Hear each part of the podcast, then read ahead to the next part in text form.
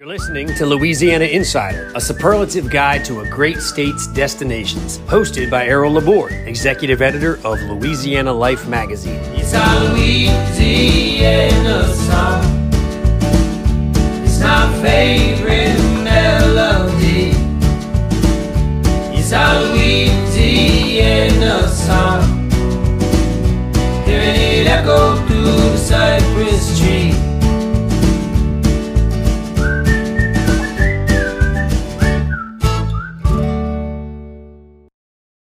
Our topic today is food, and with us today is uh, the guy I know who knows more about it than anybody else uh, I know. This is Stanley Dry.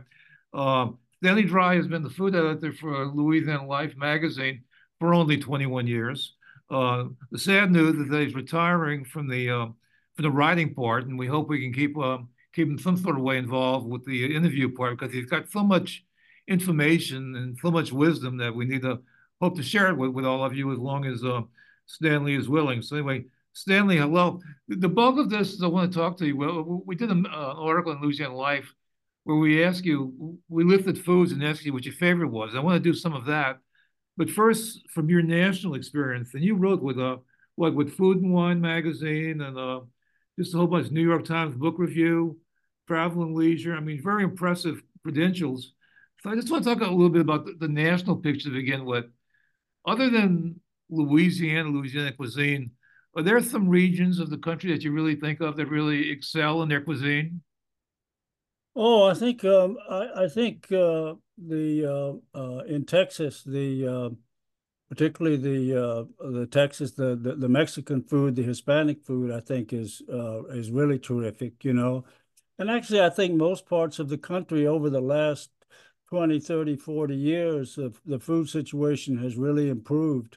And uh, I mean, I think offhand, New England is very strong, and California and the North Pacific Northwest. Uh, I think um, I think the you know the, the, situation has improved greatly over the the last years, but Louisiana is still still up there at the top. I think. You know, I, I was thinking in preparation for this question that it seems like in most places they have a, a really distinguished cuisine you can't get too far away from Italian influences and Italian and Mediterranean influences. Those seem to be some of the really majors. Yeah, you're right. You're right. And, and of course, we have a lot of Italian influences ourselves. Absolutely, like like in New Orleans. I mean, I think the, the the, typical neighborhood restaurant would be a combination of Italian and the Creole seafood sort of thing, kind of like right. a place like like Mandina's in New Orleans. I, I think that's what the and probably a lot of Italians who still you know who open those groceries. Yeah, yeah, I agree with you. Okay.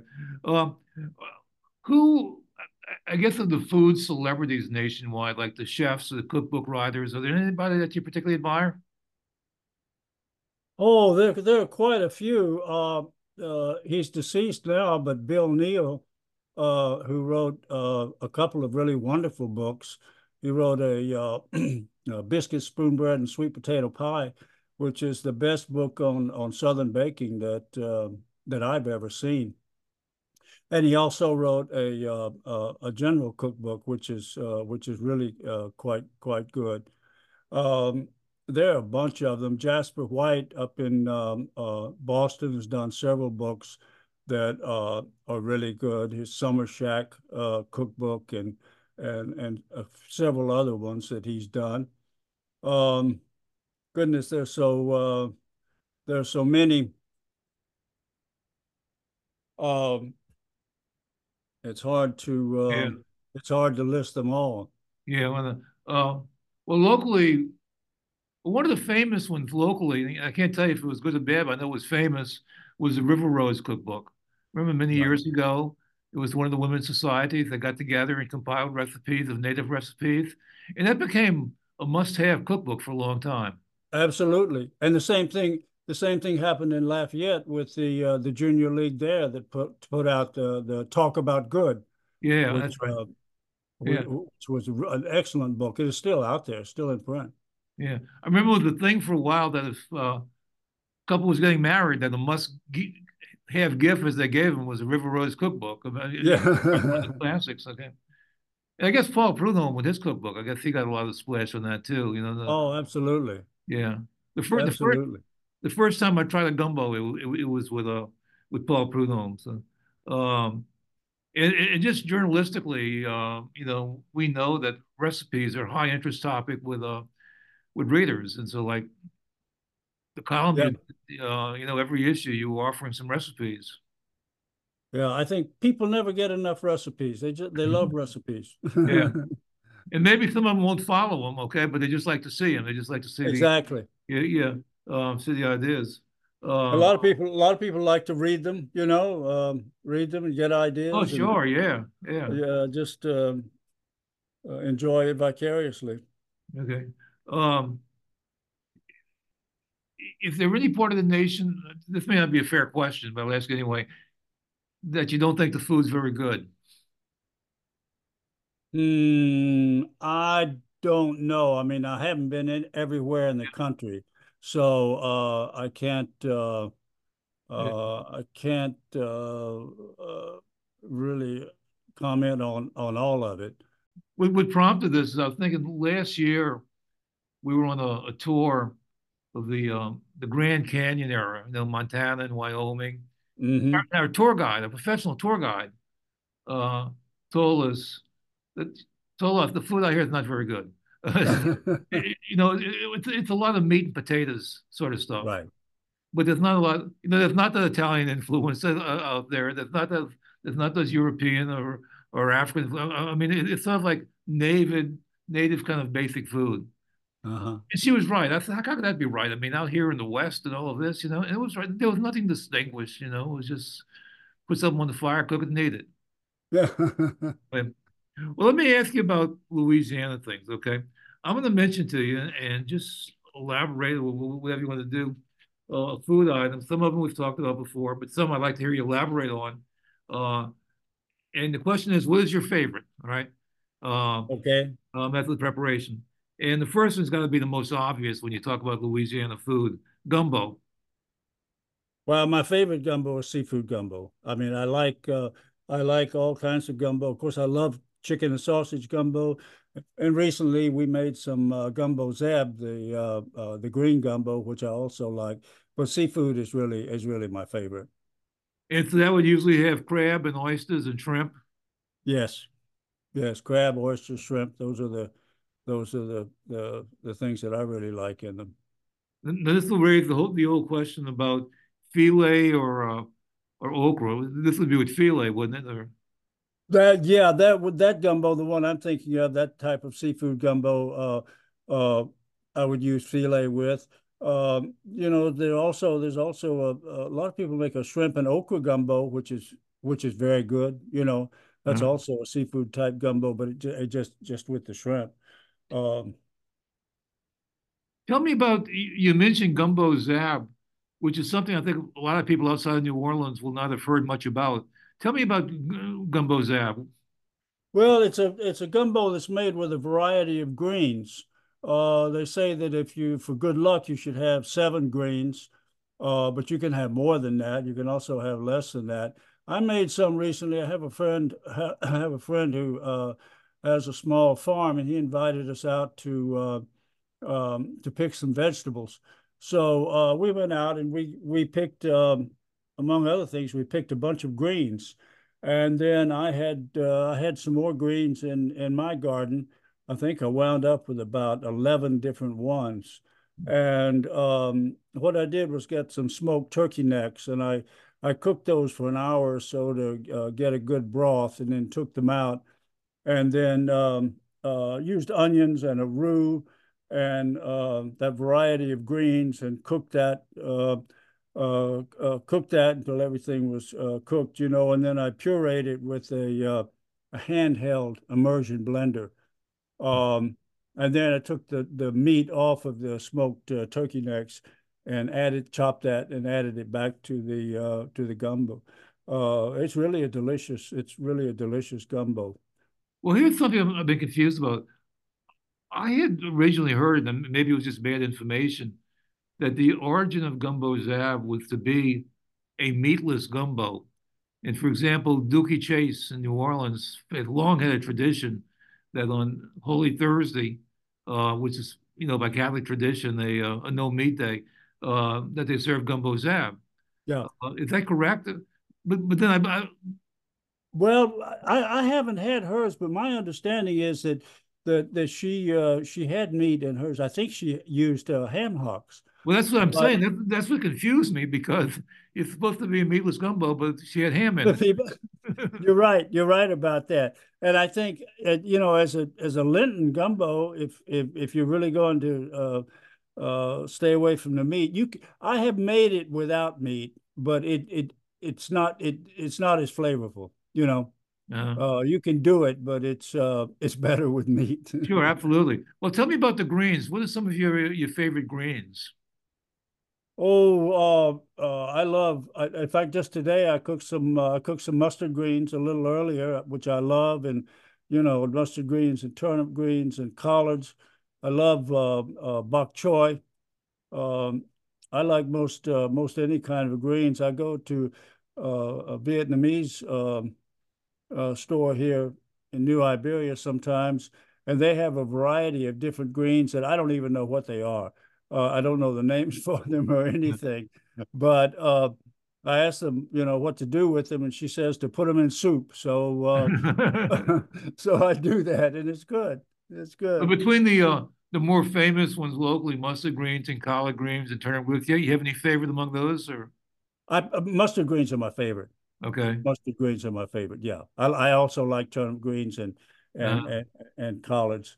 Uh, but I, I cooked mustard greens today, and we had a uh, some turnips. I cooked some turnips with them also. Yeah, the mustards have like like a stronger flavor to it, or it has. Yeah, it has a little more of a spicy flavor. I think the mustard green does. You know. Yeah. Uh, but they're all they're all good. I was going to buy turnip greens, but they were not that. Uh, they didn't look that good today. Yeah. And the collard greens, collard greens uh, require a lot more uh, cooking because they you know it takes a long time to cook those yeah. things down. But they're good. I love all of them. Yeah. I remember a long time ago doing an interview with um John Besh. This was when he was still kind of new into the career and a, a rising star. And he was saying that he had been invited to be a judge of uh, a, a, cooking contest they had out in uh, New Orleans East, the Vietnamese village, and so uh-huh. Vietnamese thing. And so he went and he judged, and he says he was struck about the closeness between Vietnamese cuisine and Cajun cuisine. Uh, you know, their soups could be like our gumbos, and they're different, right. they're different kind of seafood. That there was that there's a real cross boundary between between them.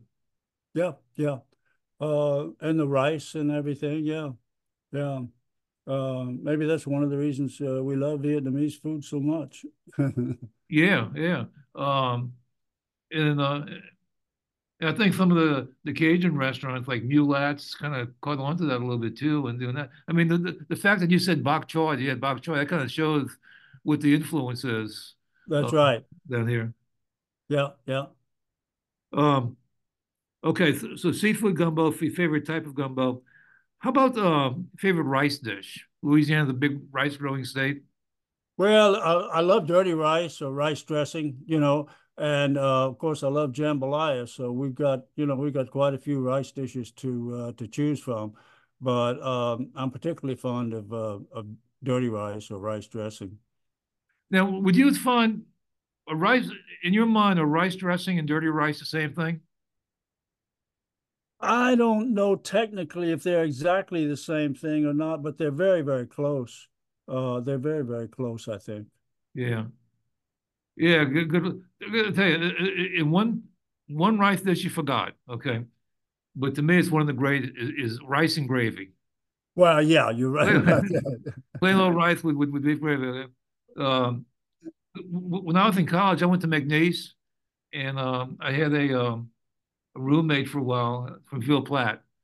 And sometimes at night he'd go into withdrawal about rice and gravy.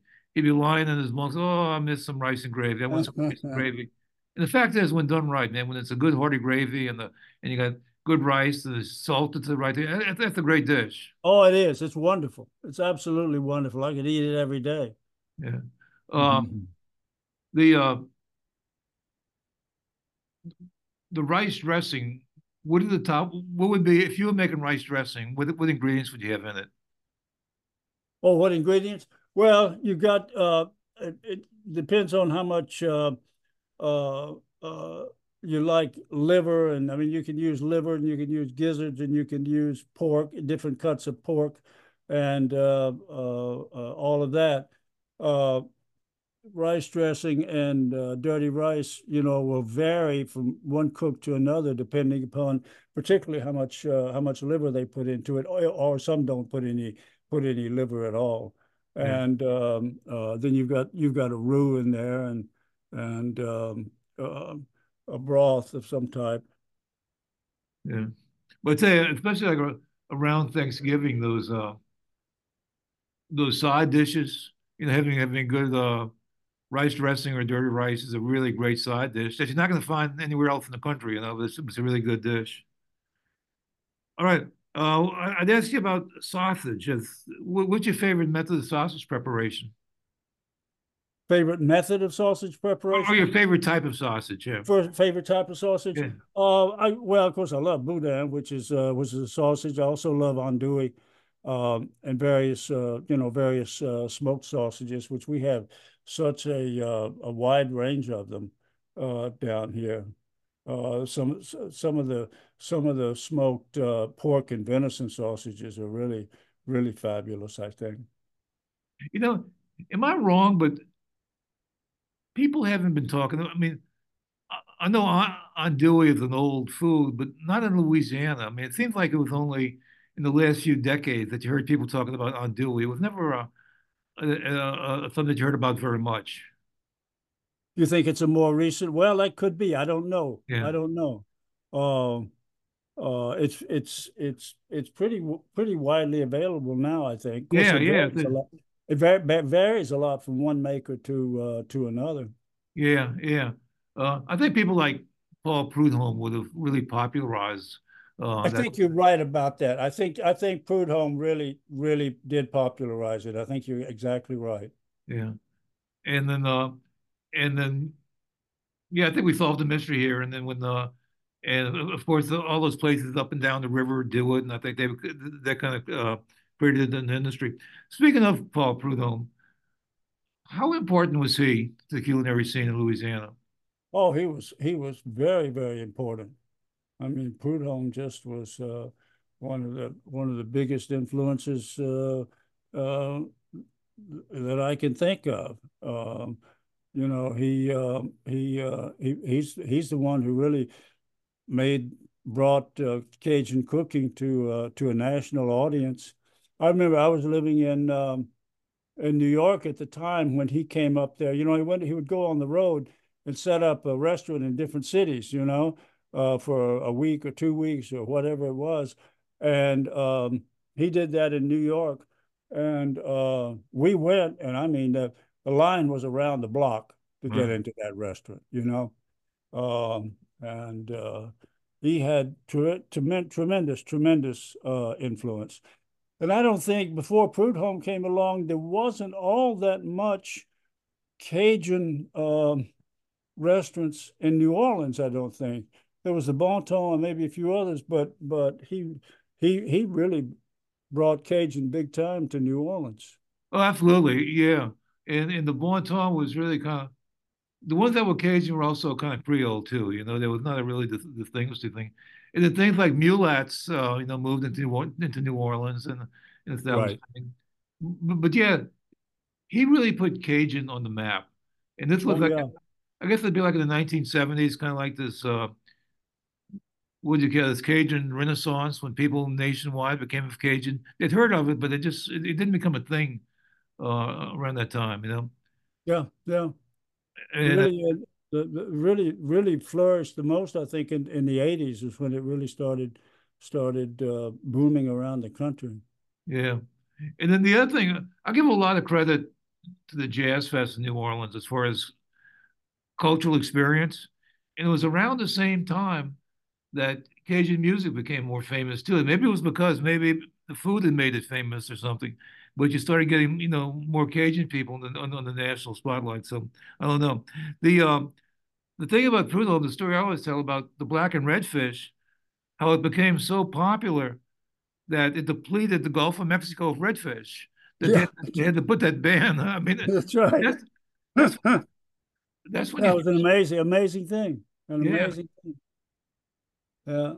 Talking about talking about uh, boudin, I used to I used to say that when you were driving down from North Louisiana to South Louisiana, you could tell when you'd gotten to South Louisiana when uh, when the uh, uh, in the at the gas stations and the convenience stores when they were serving boudin. You yeah. know, that was kind of the marker there. But I tell you, that's just not true anymore. I mean, the the convenience stores and the gas stations are serving boudin in uh, Alexandria.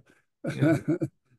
I gotta tell you, uh, I like boudin too, but I always thought it was a little bit dare. I didn't let it stop me, but I always felt a little bit daring when you go to a gas station and they got this uh, hot lights, and then and under the hot lights they got the boudin and they sell it. You know? Right.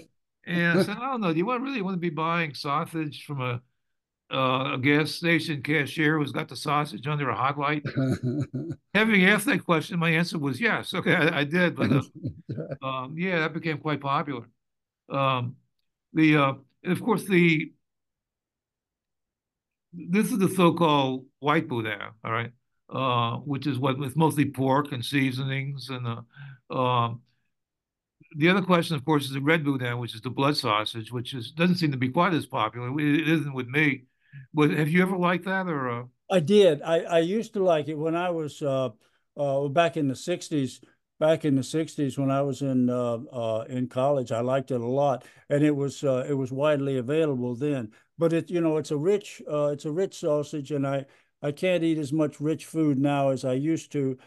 Uh, so I don't know. I don't know if I would ha still have the same love for it or not. I just ha I haven't had any for so long. I don't know. Yeah, was wasn't it that uh, legally it it can't be sold retail? That can only be sold at the place where it's made. I think that's it. I don't. I think that. I think that uh, that that that's the case. That it's where it's where the. Uh, I think it's where the the uh, where the slaughtering takes place. Yeah. Uh, so that the, the the slaughterhouses can sell it, um, but uh, that's my understanding of it anyway. Yeah, I mean that's kind of a turnoff right there, man. if you say I want some white boudin, where can I get it? You say, well, I gotta go to the slaughterhouse to get that. Yeah, yeah. I don't know. I think I'll take a hamburger instead.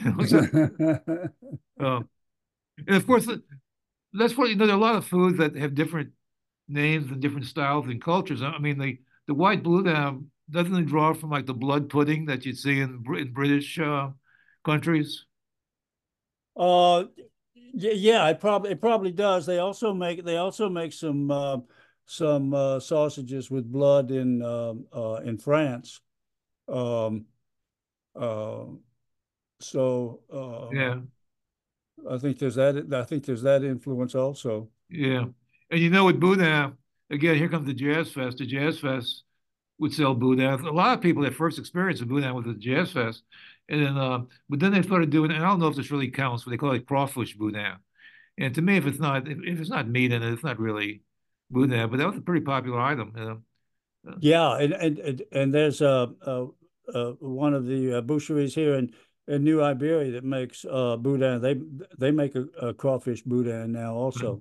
Have you tried and, that? Uh, I, I've seen uh, I've seen uh, uh, shrimp boudin also. Okay. I like the I like the crawfish boudin well enough, but I I, I prefer the uh, the uh, the pork myself. Yeah. But the common ingredients can always be rice. The common uh, ingredients always rice. That's exactly right. Yeah, exactly rice, right. meat mixed together and then put into. yeah. I once uh-huh. had in New York. I once had from a, it was a uh, Ukrainian butcher shop on the Lower East Side, and they made a, uh, sausage. It was a, a pretty fat sausage, as I recall that um, was a, a, pork sausage, but it had rice in it. Uh-huh. Uh, uh, that was interesting. Yeah. And, and, maybe the rice came from Louisiana. Um, Probably did, yeah. Yeah. It's something that doesn't get the attention it deserves. I mean, is Louisiana, is Louisiana like the world's largest producer of rice? Do you know, or it's up there? And we produce an awful lot, but I don't know. I don't know how it ranks with uh, yeah with other rice producing areas. Yeah, I guess China would be pretty high, but, uh, but I know uh, it's, it's pretty high. Okay. Uh, drink a lot of coffee in uh, in Louisiana. What's your favorite method of coffee? I like I like a uh, a dark roast a dark roast coffee. Um, usually usually make a drip coffee, you know. Um, and uh, I'm, I, I like coffee with chicory if I'm having a cafe au lait, but for uh, for black coffee, I prefer uh, just a straight uh, dark roast. Yeah. Now, the whole chicory thing, uh, isn't it true that that was what started during what I don't know if it was World War One or World War Two, but it was kind of an extender to try to kind of spread out the coffee when there was a shortage. I think so. I think uh, I think I think uh, I want to say it's during the Civil War. Okay. I want to say it's during the Civil That War. could be. It could be. Yeah. Yeah, but yeah, that's that is my it's my understanding of how it first uh, it first started getting used, and then of course people developed a love for it. And chicory is what is it? The uh, a dried some kind of leaf or uh, Yeah, it's a uh, a, uh, uh, a root uh, that, that's uh, that's dried and, and ground. yeah. Okay. Uh, it could be in New Orleans, the last place you can still get coffee and chicory. I mean, it's still it's still in the news stores. With the whole age of coffee shops and Starbucks and all that, you never hear about chicory at those kind of places. No, Yeah, the real New Orleans is okay. Uh, but you do do coffee au lait sometimes. oh yeah, I do sometimes. Uh, uh, I don't make it that often, but sometimes. Oh, particularly if I'm particularly if I'm in uh, New Orleans, you know, and you go for some beignets, and you're going to get some uh, cafe au lait with those beignets. Yeah. At least I I am. mean, what are some of your, of your favorite places in New Orleans? Uh, restaurants, or or huh? What are some of your favorite places to eat? and, Oh, in uh in New Orleans. yeah, Oh, I love some. You mentioned Mandina's earlier. Man, I love Mandina's. is uh, uh, a terrific restaurant and uh, uh, Galatoire's and uh, um, uh, on and on. it's interesting you mentioned the two you mentioned, Mandina's and Galatoire's, because many years ago I did an interview with Tommy Mandina, who at the time ran Mandina's, and he was the son of the founder, and it was all the family restaurant, and he told me that when they were kids, the family, I think it was Tuesday night, the restaurant was closed, and they go, you know, they're right on Canal Street. So they go out on Canal Street and take the streetcar every Tuesday night and go to Galatoire's. Is that right? The go, yeah, they sit down and they kind of see how like a, a high-end restaurant, how they did it. Uh, they pay close attention to the turtle soup and to the type of Uh-huh. service and those kind of dishes. But there was obviously a Galatoire's influence in uh, in Mandina's.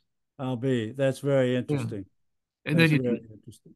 Yeah, and then you toss in the the seafood and everything else. It, it's a big influence. Um, by the way, I had occasion to go to uh, Mandina's twice during the holidays, both to do pickup, both to just go pick up something, and it was packed. It's jammed, and so it's still it's still going strong. Yeah, Um, yeah. We were there. We were there back uh, uh, earlier this year and had some uh, really spectacular uh, soft shell crabs. oh my God, yeah, yeah. Uh, soft shell crab is to me one of the great dishes. You know, I mean, it's really it's, it's a real I special agree. done right. I agree. Soft shell crabs are, are, are spectacular. it, it has you know the, the experience of eating is that it has so many textures to it like the crab claw the soft shell crab claw is kind of a softer chewier and then there's the, the main body of the crab which is really crispy and it, it's different flavors and different textures Yeah, yeah. You're making me hungry now talking Yeah, man. soft shell crabs. the one thing that hold people back is a lot of restaurants where they have soft shell because it's so seasonal i mean you can't get it all year round long okay No. and they uh they usually don't have the price alongside uh, 30 That's minutes. right. yeah and so But fair market, warning mar- it's usually market market price. right? Yeah, yeah. So don't be embarrassed to ask the, the waiter or the server what, what the market price is, okay? And once you hear it, you might want to change your mind, okay? But uh, uh, but it's a fair They are pricey. But if you're feeling affluent one day, yeah, go for the soft shell crab. Um, we had mentioned the okra or filé a little bit earlier. What's the difference in terms of when you should use one or the other? Between okra and filé? Yeah, Uh, well, okra, uh, uh, if you're making a gumbo, if you're making a, a gumbo with uh, uh, with okra, I mean, you can use okra in almost any any kind of gumbo. Um, but uh, the uh, uh, it, I don't know. It varies so much. You know, it varies so much from one from one, gumbo maker to another. I mean, it's just uh, you know everybody's gumbo is different, and um, um, uh, one thing I've noticed though with a lot of people now just don't use filé much anymore.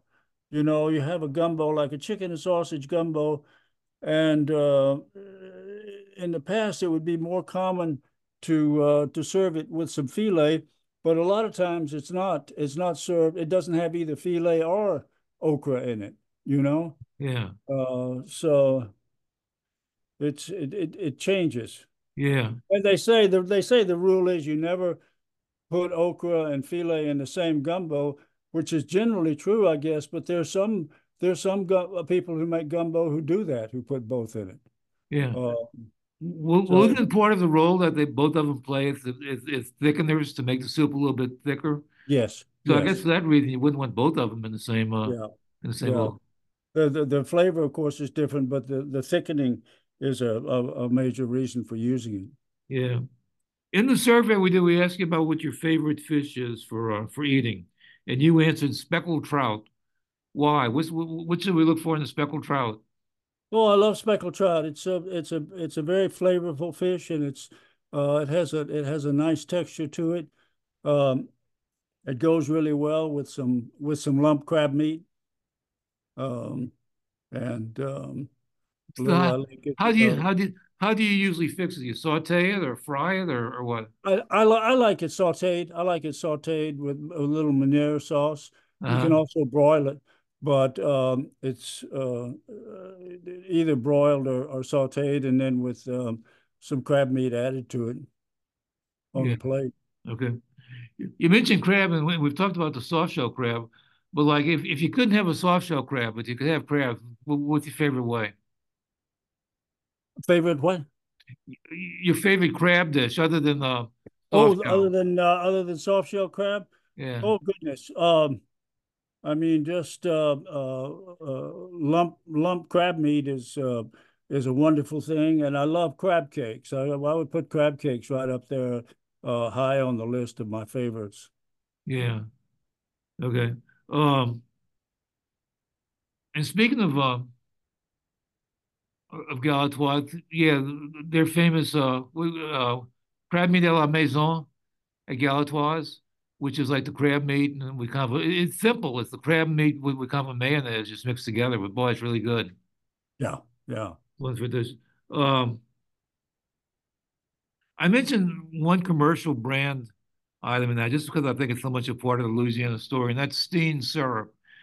For those who may not know Steen, if you if you go into the grocery store and you go places where the syrups are, I see these big old yellow cans and that's the, that's the name. I mean, the real thing as far as as far as syrup, and it has its own unique flavor to it. I mean, if you were taking a, a blind test taste, it has a real kind of molasses sort of taste. Um, I asked you what you thought was the best use for uh, Steen syrup, and that is uh, you mentioned uh, pecan pies. Uh, I I like it. Uh, not so much pecan pie, but sweet potato pie. Okay, sweet like, potato pie. Uh, I have a recipe for sweet potato pie that um, uh, has cane syrup in it. It doesn't have, doesn't have any sugar or it doesn't have any other spices. It's just uh, just cane syrup, and they just go together so well. You uh-huh. know, um, um, it, it it makes a really a really excellent pie. Okay. And speaking of sweet potatoes, um, other than uh, in a pie, what would be your favorite way of eating a sweet potato? Oh, I like I like baked baked sweet potatoes. Uh-huh. I like baked sweet potatoes an awful lot. In fact, I was just I was at the store this morning and uh, and I and I bought some uh, bought some sweet potatoes. One thing I've started doing, uh, uh, it, instead of baking a whole sweet potato, I split it lengthwise, and uh, uh, put some butter on the on the cut uh, cut sides of the sweet potato and put it put them um, put them uh, down the buttered side on the pan in a, a baking baking sheet and um, uh, bake them in the oven. And of course, it cooks faster than than uh, baking a whole sweet potato, but it also has the advantage of that butter and that uh, the sugar from the sweet potato kind of kind of caramelizes. Wow! Uh, uh, and it's really really delicious. Okay, let's, let's- so you so you split it. lengthways. Okay, Yeah, and split it lengthways and and and butter uh, butter butter it and put it uh, cut side down on a on a sheet pan and uh, but the but the butter side, the the butter side, the butter side is up. no Right. the butter side butter side's on the uh, on the pan. It's down. Uh, then okay, Yeah, and then um uh uh try it sometime. It's a it, it- oh yeah, I want to. yeah. Uh, you know the other thing about baking sweet potatoes is the smell. Uh, if they bake, that is such a wonderful smell that it brings into a room. You know, e- even if you don't eat the sweet potato, just the experience from uh, right. the smell. You're you know. And, and I know it's possible to microwave a, uh, a sweet potato, but you don't get that smell uh, to it. You don't get that only an oven and that heat and that kind of heat can deliver. Yeah, I've you know, never, I've never, uh, I've never done them in the microwave, but, uh, but yeah, I agree with you. You need the oven. What's the difference between a sweet potato and a yam? There's not really any difference. I mean, what what happened is I understand it. Louisiana back, oh, I want to say it's back in the 40s, but I mean, the, I mean, the time may be off. Louisiana wanted to distinguish our sweet potatoes from potato, sweet potatoes grown in like uh, North Carolina. Uh, and so they call they started calling them uh, Louisiana yams, but it's still it's the same sweet potato. You know, okay. a true yam is an entirely different uh, type Yeah. of vegetable. Yeah. So what we sell as yams in Louisiana, and there's some companies that can them and call them yams, but they- they're not technically yams. They're really sweet potatoes. They're sweet potatoes. Yeah, exactly, exactly. Okay. It, it it's created an enormous amount of confusion. And isn't the sweet potato supposed to be an incredibly healthy food? I think so. I think it is. I think it's uh it it it, it, it is very healthy. Um, we know you like to bake. What are your favorite items to bake? Well, I love to bake bread. Bread is uh, bread is one of one of my favorite things to uh, to bake, and um, um, I like um, I like different pies and uh, uh, and cakes also. Spe speaking of sweet potatoes, I make a uh, I bake a uh, sweet potato bread, which Oh, is man. really good. It's uh it's I mean it's a sweet bread. It's like a it's similar to a banana bread, but it's uh it's done with sweet potatoes instead of bananas. Um and uh it's really good. Uh, is this is this a seasonal dish? I guess it would be. I guess it'd be during the sweet potatoes. What in the fall? Yeah, but I mean you generally you can get sweet potatoes year round, so so uh, you could you can make it most any time. Yeah. So if somebody had a recipe for banana bread and they put in, I, I assume cooked down sweet potato in it, they they they can they can make it. They, would would that work?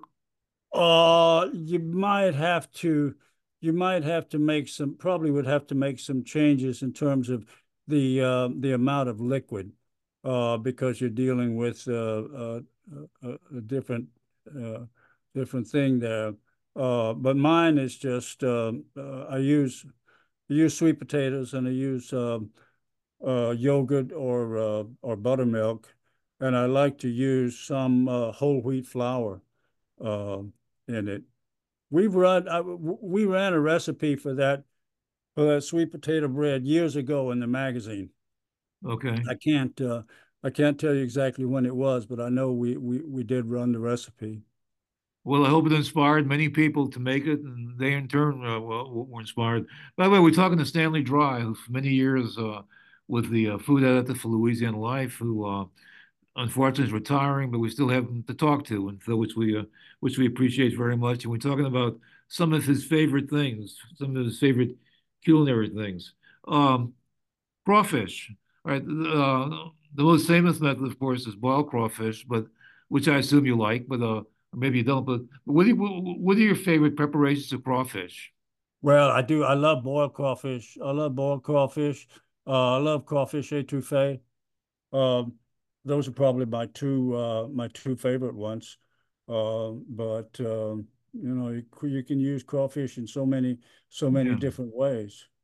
Now kind of like if you're eating boiled crawfish, I think you can feel fairly assured that the, the crawfish were from Louisiana or nearby because you can't import it from China live. I mean, Right. like that. But if you buy frozen crawfish, it may very well be from, you know, from across the ocean. Um, other than the economic thing, do you have any feelings about like the Chinese crawfish? Well, yeah, they're just they're not as good. Uh, Uh, they're not as good. They they're they're smaller and they uh, they they just don't have the flavor that our crawfish have. And the, some of the it, it's sneaky, you know, because there'll be some and you'll see some in the supermarkets that have a it sounds like a Cajun name. I can't think exactly what it is, but it's you know like Boudreaux or something.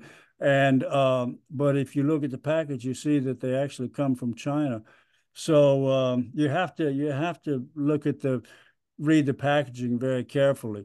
The Louisiana crawfish are uh, are uh, considerably more expensive than the than the Chinese, but there's there's really no comparison uh, in flavor between the two. but I, think when the when the Chinese crawfish are used, they they probably used to be something in a pot, like just mixed together and uh and just uh making an etouffee or something. Well, yeah, I mean, yeah, I don't know. I I don't know. Uh, I don't know restaurants. You know, you you you don't know you don't know for sure if they're using Louisiana if Louisiana crawfish or or Chinese crawfish. Um, personally, I think that the uh, if they're using either imported crawfish or imported shrimp, I think that it should specify that on the menu. yeah, Pe- People should know because it's the, the, the shrimpers are having such a such a tough time now, and we really need to support them, and yeah, we need to support the local crawfish growers. yeah. And speaking of shrimp, uh, wh- wh- what are your favorite shrimp dishes?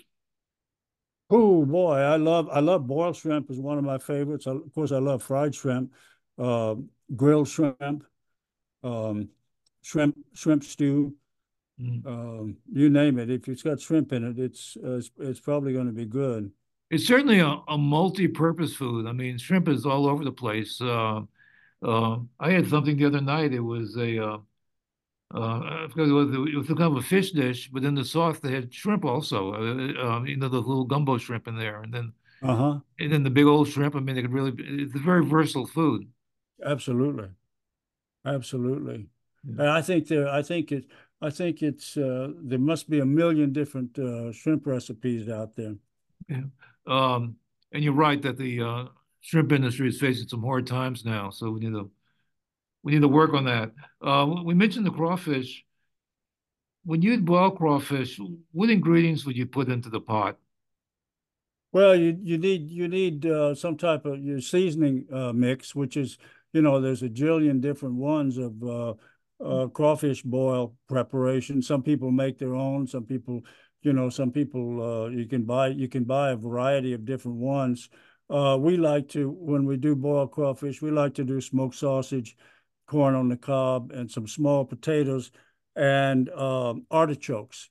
Uh, Artichokes are just great when they're when they're boiled in um, um, in crawfish uh, seasoned water. I was at a a crawfish boil one time. It, it was a competition. People were judging different crawfish preparations. In several places, several of the, the competitors had pineapple uh, in the boil. Huh, that's interesting. I've never seen that. It Was was, it, did you like it? yeah, because they combined, man, in one taste, you got the sweet flavor of, this, of the uh, pineapple and the savory flavor from the boil.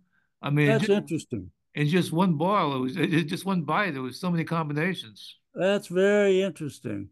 I Yeah, bet that is good. yeah. Well, try that out next time you boil some crawfish. Okay, we'll have to try it. And uh, we're only what five months away from the season, I guess, or uh, or June, I guess six months. All right. Um, so the um, Well, we usually start we start usually start getting crawfish by March. okay, March, April, we should have we should have crawfish. I mean, of course, it depends on on the weather, what the weather's done, but yeah. uh, Okay, well, okay, so maybe like from April to uh to December. Pecans, uh, a lot of pecans grow in the, in uh, Louisiana. W what's your favorite? oh well, I love I love pecan pie, and I love uh, pecan pralines, particularly those two. All right. Um, pecan pralines, it's, a, it's an old dish, you know, and they used to sell them in the street corners in New Orleans. It's not one that meets health standards usually because it's all sugar and all of that, you know. And it's not something you see every day. Uh, but I guess one or two a year ago. I mean, when it's done right, it's really good. Yeah, absolutely. Yeah. Um, okay. The um, I want to kind of talk about to wind this up because I, would ask you in the interview, and I'd like to just kind of talk about it. If if you had people over and you wanted to fix the ultimate dinner, what would you fix for dinner uh, for people? You know, with a Louisiana style dinner. Louisiana style dinner. Yeah. Well, uh, start with some oysters on the half shell, uh-huh. um, and then um, some seafood gumbo, uh, maybe some speckled trout with lump crab meat or red snapper with lump uh-huh. lump crab meat, um, and um, I'd probably finish up with uh, with a bread pudding. Okay. Or a pecan pie, but yeah. bread pudding is one dish that from place to place really differs a lot. Uh, sometimes it's in terms of its shape, sometimes it serves as a square, sometimes in a bowl, but also sometimes it has raisins, sometimes it has sauce. But I mean, it really varies. It does. Everybody makes a different bread pudding, I think. Yeah. Okay. Um, well, well, Stanley, we've learned a lot. Uh, thank you for all your suggestions. Oh, I, I know there was one I wanted to ask you. Okay, I forgot. Chicken. How would you fix chicken? Chicken. Oh goodness. Well, I mean, there's so many different uh, different ways. One, you can make a gumbo with it. You know? Yeah, yeah. uh, and uh, roast chicken is delicious, and everybody everybody loves fried chicken. And um, um, you know, you make a chicken stew. There's just uh, uh, so many different so many different ways to cook it. Chicken pot pie. Yeah, I guess like a real Louisiana type chicken fried chicken would be more southern, I, I would think. Uh, but maybe like a chicken stew or yeah, uh-huh. might be uh, might be the way to do it. So make a chicken stew, use some roux, and make a chicken stew is very good. Yeah, and then the one other thing is the last one is because they eat a lot of pork in uh, in Louisiana too. So what would your favorite methods be? For pork? Yeah. Uh, uh, I well roast pork is great. I love roast pork. Any uh-huh. type of uh, any type of uh, uh, uh, of roast pork is delicious. Yeah. Um, now, now a byproduct of pork, kind of indigenous, is cracklings, and this is the uh, really the fried pork fat salted. Um, cracklings, when done right, when right out of the pot, and all that, are really good. They have that salty taste and that sweet taste, but again, it's not a health food by any means. All right. no. uh, um, it's really fried pork skin salted. But uh, do you eat that from time to time? Oh, yeah, yeah. I love I I love them. I love particularly you know boudin cracklings and uh, a cold beer. I mean that's a that's, and, and a, a, that's sweet, a wonderful combination. Yeah, and a sweet potato on the side, just to add a, a little sweet potato on the side uh, to the flavor. Yeah, um, I went to a there was a, a store in New Orleans that sold specialty meats and they had the cracklings. They had a sign, uh, you know, they make their own cracklings, and it was like a um, twelve dollars a bag. I mean, it was a, kind of a small bag, and so the price is kind of uh, going high. But but um, yeah, I make the same rule for crackers I make on on, on pralines, maybe one or two a year. Uh, yeah. okay, but, but, but certainly not um, every day. Anyway, um, Stanley, thank you very much. And thank, well, thank you, you Errol. Yeah, I'm, hungry now. I have to talk. Okay, okay. Well, let's do this again. Let's do this from time to time because I just uh, I just learned so much uh, from you from doing this. Well, I I, I enjoy talking with you about uh, about food. So uh, yeah, let's uh, let's do it again sometime. Okay, and uh, if y'all find the uh, uh, the issue of uh, with the January February issue of New of Louisiana Life magazine, uh, Stanley's in there, and of course, if you find any copy of Louisiana Life in the last twenty one years uh, you, mm-hmm. uh, you can learn a lot. And so the the legacy lives on. Okay, we'll visit again, Stanley. Thank you very well, much. Thank you, thank you, okay. Errol. Happy Happy New Year to you. Same to you. Bye bye. Thanks for listening to Louisiana Insider. Subscribe, like, and rate our show where you listen to your podcasts, and follow us on social media at Louisiana Life Mag. Executive producer for Louisiana Insider is Kelly Massicot in cooperation with Louisiana Life magazine. For subscription information to Louisiana Life, call 504 828 1380. Our theme music was provided by Rich Collins. Hey, that's me. Join us again next week for more discoveries inside Louisiana.